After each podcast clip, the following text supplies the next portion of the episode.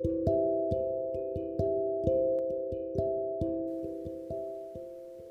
んばんは真夜中のあやなるです。現在の時刻はなんと朝7時20分です。わーおもう真夜中じゃないですね。ごめんなさい。最近クラブハウスをねやってからまあ盛り上がって閉じてそれから考えてで収録するとこんな時間になっちゃうということでクラブハウス開く前に収録を先にやった方が真夜中感が出るのかな？うん、それよりあやなるは一体いつ寝ているの？とよく聞かれるんですけれども。ちょっとまあそれについてもですね今度このポッドキャストで話していこうかなと今考えております。それ以外にもなんかいろんな質問が、えー、ツイッターで上がってたりしてまあその辺も答えていこうかな。そんなのみんな興味あるかな？と思ったりしておりますが、えー、今日はですね4回にわたってお伝えしてきたコミュニティ運営の話ラストになります、えー、まずはそちらをお話ししたいなと思います、えー私はねエンジニアの学びの場作りっていうのをキーワードにさまざまなイベントを開催しておりましてそこからコミュニティを形成していっています。で一番大きいのはアジャイルテックエキスポというイベントを中心としたアジャテックコミュニティですね。小さいイベントを開いても100人ほどのお申し込みがあるように最近ではなってきてメインのイベントだと600人前後の方が来てくれるような感じになっています。まああの去年の10月に始めたばかりですので、えー、このコミュニティもどんどんこれから大きくしていきたいなというところなんですけれども、まあ、最初はねどのイベントも小さく始まっててクラブハウスでもクラブ機能ができたのであやなるクラブっていうのを作ってますが今もうじき100人ぐらいかな、えー、毎日みんなと雑談してましてこれもコミュニティみたいなものですよね。まあそんな感じで社内でも社外でもさまざまなところでコミュニティ的なものをいろいろ運営しているわけなのですが、まあ、本日はコミュニティ運営会ラストということで、えー、コミュニティってどういうふうに作っていくの？コミュニティの作り方を7つのステップでお伝えしていきたいなと思います。はいまずはステップ1相方探し。1人でいいので仲間を見つけましょうということでこれはですね私は毎回発表の機会があれば主張してるんですが相方絶対論っていうのを勝手に言ってまして、えー、同じ目標に向かって同じ温度感で動ける仲間がいると強いなっていうふうに思ってます。でたくさんいる方がねいいかもしれないけどたくさんいる必要もなくてまずは1人でいいのでが何でも気軽に相談できて一緒に企画していける相方を見つけることをおすすめします。私はどの企画をやる時もですねこの相方的な存在をいつも、えー、見つけててこの企画ではこの人を相方にして頑張ってこうなんていうことをですね勝手に自分の中で思っていたりします。で特に自分にないスキルを持ってる人だとよりいいですねできないところを補い合えるので。まあ、私はいろんな人をこう巻き込んでいったりなんかこう企画して前に進めたいとかあとその場を仕切ったりとか、まあ、そういうところが割と得意な方なので逆にそれができる人よりは私のないところを持っている人っていうのを相方にするように心がけています。まあ、具体的にはもうエンジニアのイベントなのでとにかくあの中身をよく知ってる人？コンテンツが分かる人とかを、まあ、相方にできるとやっぱりうまくいくことが多いですね。うん、なのでエンジニアの人といつも一緒におし、えーと、こういう活動もさせてもらってますがまあそんな風に例えばそうですね。自分はやりたいコンテンツがある人だったら逆になんかそのコンテンツに詳しくなくても企画力がある人とかあとは例えばですね企画していったり細かくこう運営したりとかは得意だけど人前で話すのはちょっと苦手とかだったらそういうのができる人を相方にしたりとか自分がないところを補ってくれるような人を相方にすると進めやすいんじゃないかなっていうふうに思っております。次に行きます。ステップ2は小規模開催です。最初は小さく始めましょう。いずれねこんな風に大きくしたいっていう野望があることはすごくいいことなんですけれどもだとしても最初は小さく自分がコントロールできる範囲から始めていくことをおすすめします具体的にイベントをやるときはまあ規模感としては20名以下がいいかなって思っていて20名以下の参加者でまあスピーカー登壇者は12名で、えー、2時間ぐらいのイベントこんな感じだったら、えー、初めてでも1ヶ月ぐらいの準備期間でできるかなって思います。でまあ相方と2人で運営するっていう形でもこれぐらいの開催だと無理がないです。まずはやってみれそうな規模から始めてで少しずつ大きくしていく慣れてきたらどんどんどんどん大きくしていくみたいなやり方がいいです。えー、私も大きいイベントに慣れていても新しい企画をする時はいつも小さいところから始めるようにしていますそしてステップ3は振り返りですこまめに振り返りをしましょう研修とかイベントの企画運営もアジャイルに私は、えー、進めていっております。まあ、アジャイルって言葉がわからない人もいるかもしれないけど、まあ、簡単に、えー、ここで言うと、まあ、とにかくやってみてで振り返りをして改善するっていうようなプロセスを大事にしております。でとにかくやってみるにはさっきのステップ2の小さく始めるっていうことが大事でまず小さく始めてみてでそれがどうだったかっていうのを参加者からフィードバックをもらったり仲間同士で振り返ったりっていう風にすることでその次ちょっと大きくやる時には改善してよりいいものを出せるそれを繰り返していくことによっていつか自分がやりたい大きなイベントとかがすごくいきなり大きなイベントをやるとやるよりもすごくいいものにして提供することができると思います。えー、小さくこまめに振り返りながら進めていくことで自然と無理なく成長していけるのでこれがおすすめです。ステップ4はゲリラ相談です。たくさんの人と個別に話をしていきましょう。えー、いろんな人に相談するのがおすすめなんですけどうーん一気にまとめてっていうよりもワンオンワンでヒアリングする方がいいなって私は思っています1対1の方が本音が聞けるし深い話ができるので、えー、話をしてくれそうな方を捕まえてね、えー、オンラインでもいいと思うので1対1でお話をしてみましょう。例えば参加者のうちの1人だったり登壇者の方がどう感じたかだったりあとはえー、イベントだったら協賛企業スポンサーの方の担当スポンサーの方とかもいると思うのでスポンサーの担当者の方とかあとはですねそのイベントに絡んでなくても他のイベントコミュニティとかをけ、えー、運営している経験者の方とかに、えー、ご相談するようにしています。そうやっていろんな方とですねお話しすることでいろんな視点からの意見が聞けて自分の視野が広がります。あとね相談すると親身になってくれて、えーそのままなんかこうその後もね応援してくれたりするので、えー、応援してくれる人が増えるっていう意味でも、えー、たくさんの方に相談するっていうのがおすすめです。はいステップ5は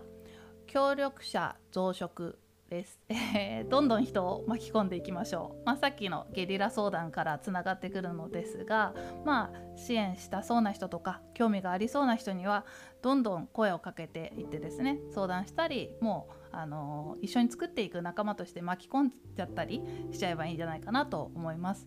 でまあ巻き込む時にですね関わり度合いっていうのは人それぞれでいいと思うんですね。がすごくやってやってくれるというか一緒に作っていくような、えー、人もいれば、えー、ちょっと顔を出してくれるっていうような人がいたりしてもいいと思うのでなんかこんぐらいやんなきゃいけないとか決めなくてよくてあのちょっと興味がありますって言ってくれる人とは、まあ、どんどんどんどんやってくれそうなところをこう、えー、巻き込んでいってなんか関わってる人がたくさんいることでそのコンテンツも広がっていって中身が充実したものになるなるので興味を示してくれた人はどんどん巻き込んでいきましょう。そしてステップ6は最強の仲間です、えー、集まってきた人たちとは信頼関係を築いていけるように頑張りましょう、えー、特にですねまああの一緒にメインで運営していくっていうような仲間とは、えー、信頼関係を築くことが本当に大事だなと思っております、えー、私もアジャテクのオーガナイザーは6人いますが、まあ、言いたいことが言い合える仲間になれて信頼し合えてるチームになれてるなっていうふうに実感していてやっぱそうなってくると強いなっていうのも同時にすごく思ってます。でそのためにはコミュニケーションが大事だなっていうふうに思っていて毎日のようにこうテキストでいいのでコミュニケーションをとる Slack とか Discord とか何かしらコミュニケーションをとっていると、まあ、お互いずっとつながっている感じがしますしちょっとしたことも、えー、共有できたりしますよね。あと、えー、仕事を進めていく時は、まあ、誰がこれやるとか分担するんですけど、まあ、一緒にやれる時は一緒に、えー、モブワークで話しながら進めていくといいなと思ってます。モブワークっていうのは、まあ、一緒にパソコンの画面を見てそこを作っていったり埋めていったりしながら、まあ、一人でまあ、一人でというかそれぞれが分かれてやっちゃうだけじゃなくて一緒にやれるところは一緒にやるみたいな進め方をすると、えー、いいなというふうに思います。あとはですね会議も大事なんですけど会議以上に雑談の時間が大事だなって思っていて結構会議の後もそのまま雑談をするっていう風に毎回していたりとか、えー、あ最近はねクラブハウスばっかりでやってないんだけど前は、えー、アジャテクのメンバーと、えー、フォートナイト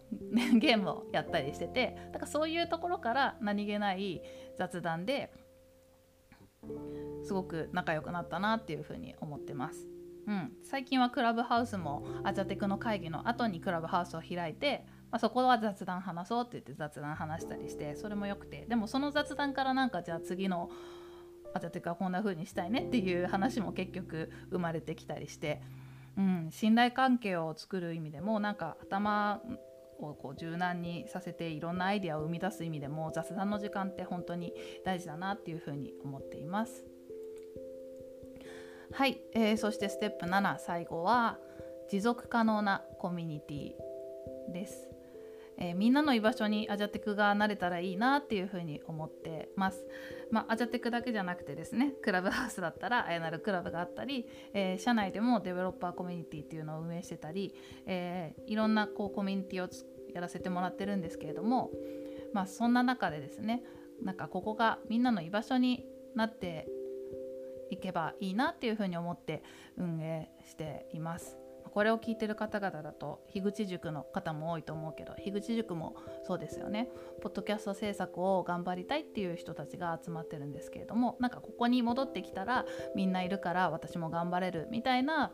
場所になればいいなっていうふうに思ってます。まあ、これはですねなんか偉そうにステップで語ってきたけれども私にとってもこれからの話で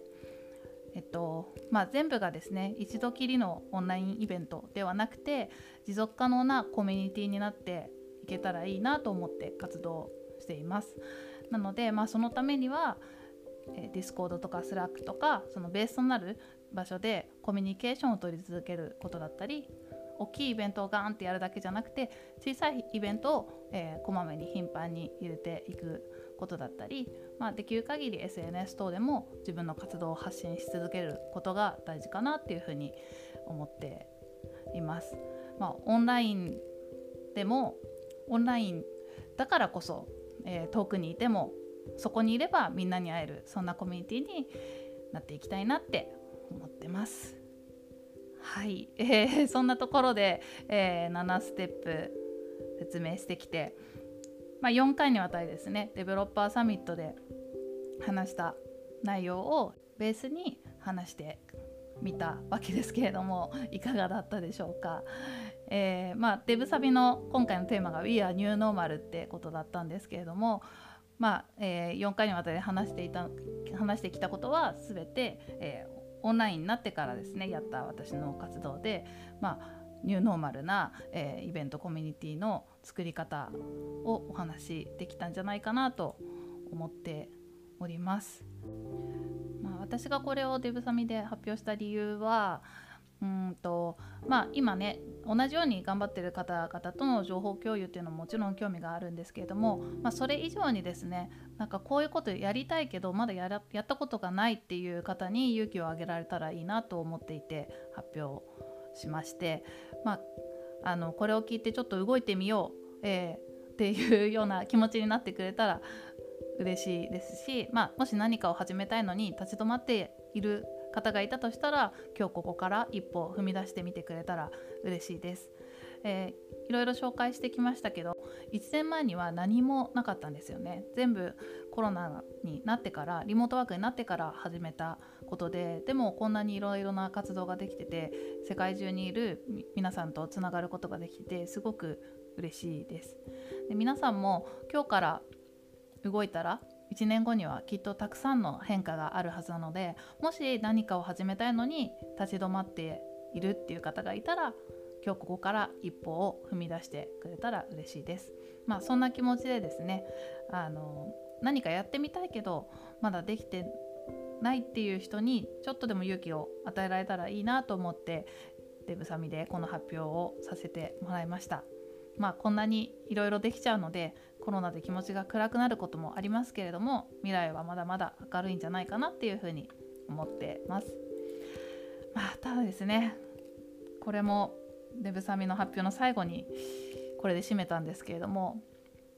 でもやっぱり早く会いたいですね。なんかこれ言いながらすごいね涙目に毎回なっちゃうんですけど。うん、やっぱりみんなで集まってリアルでワイワイやれてたことってすごく楽しくて飲み会とかもね私大好きなのでこの イベントの後の打ち上げとかでねまたいろんな方々と仲良くなれたりとかしてね、まあ、その場で顔を見ながら直接意見交換できたりとかする場っていうのがコミュニティだったと思っているのでやっぱり皆さんに早く会いたいなって思ってます。まあいつかこの状況が落ち着いて皆さんに会える日が来ることを信じて、えー、4回にわたってお話ししてきましたコミュニティ運営についての会話締めたいと思います。聞いてくださりありがとうございました。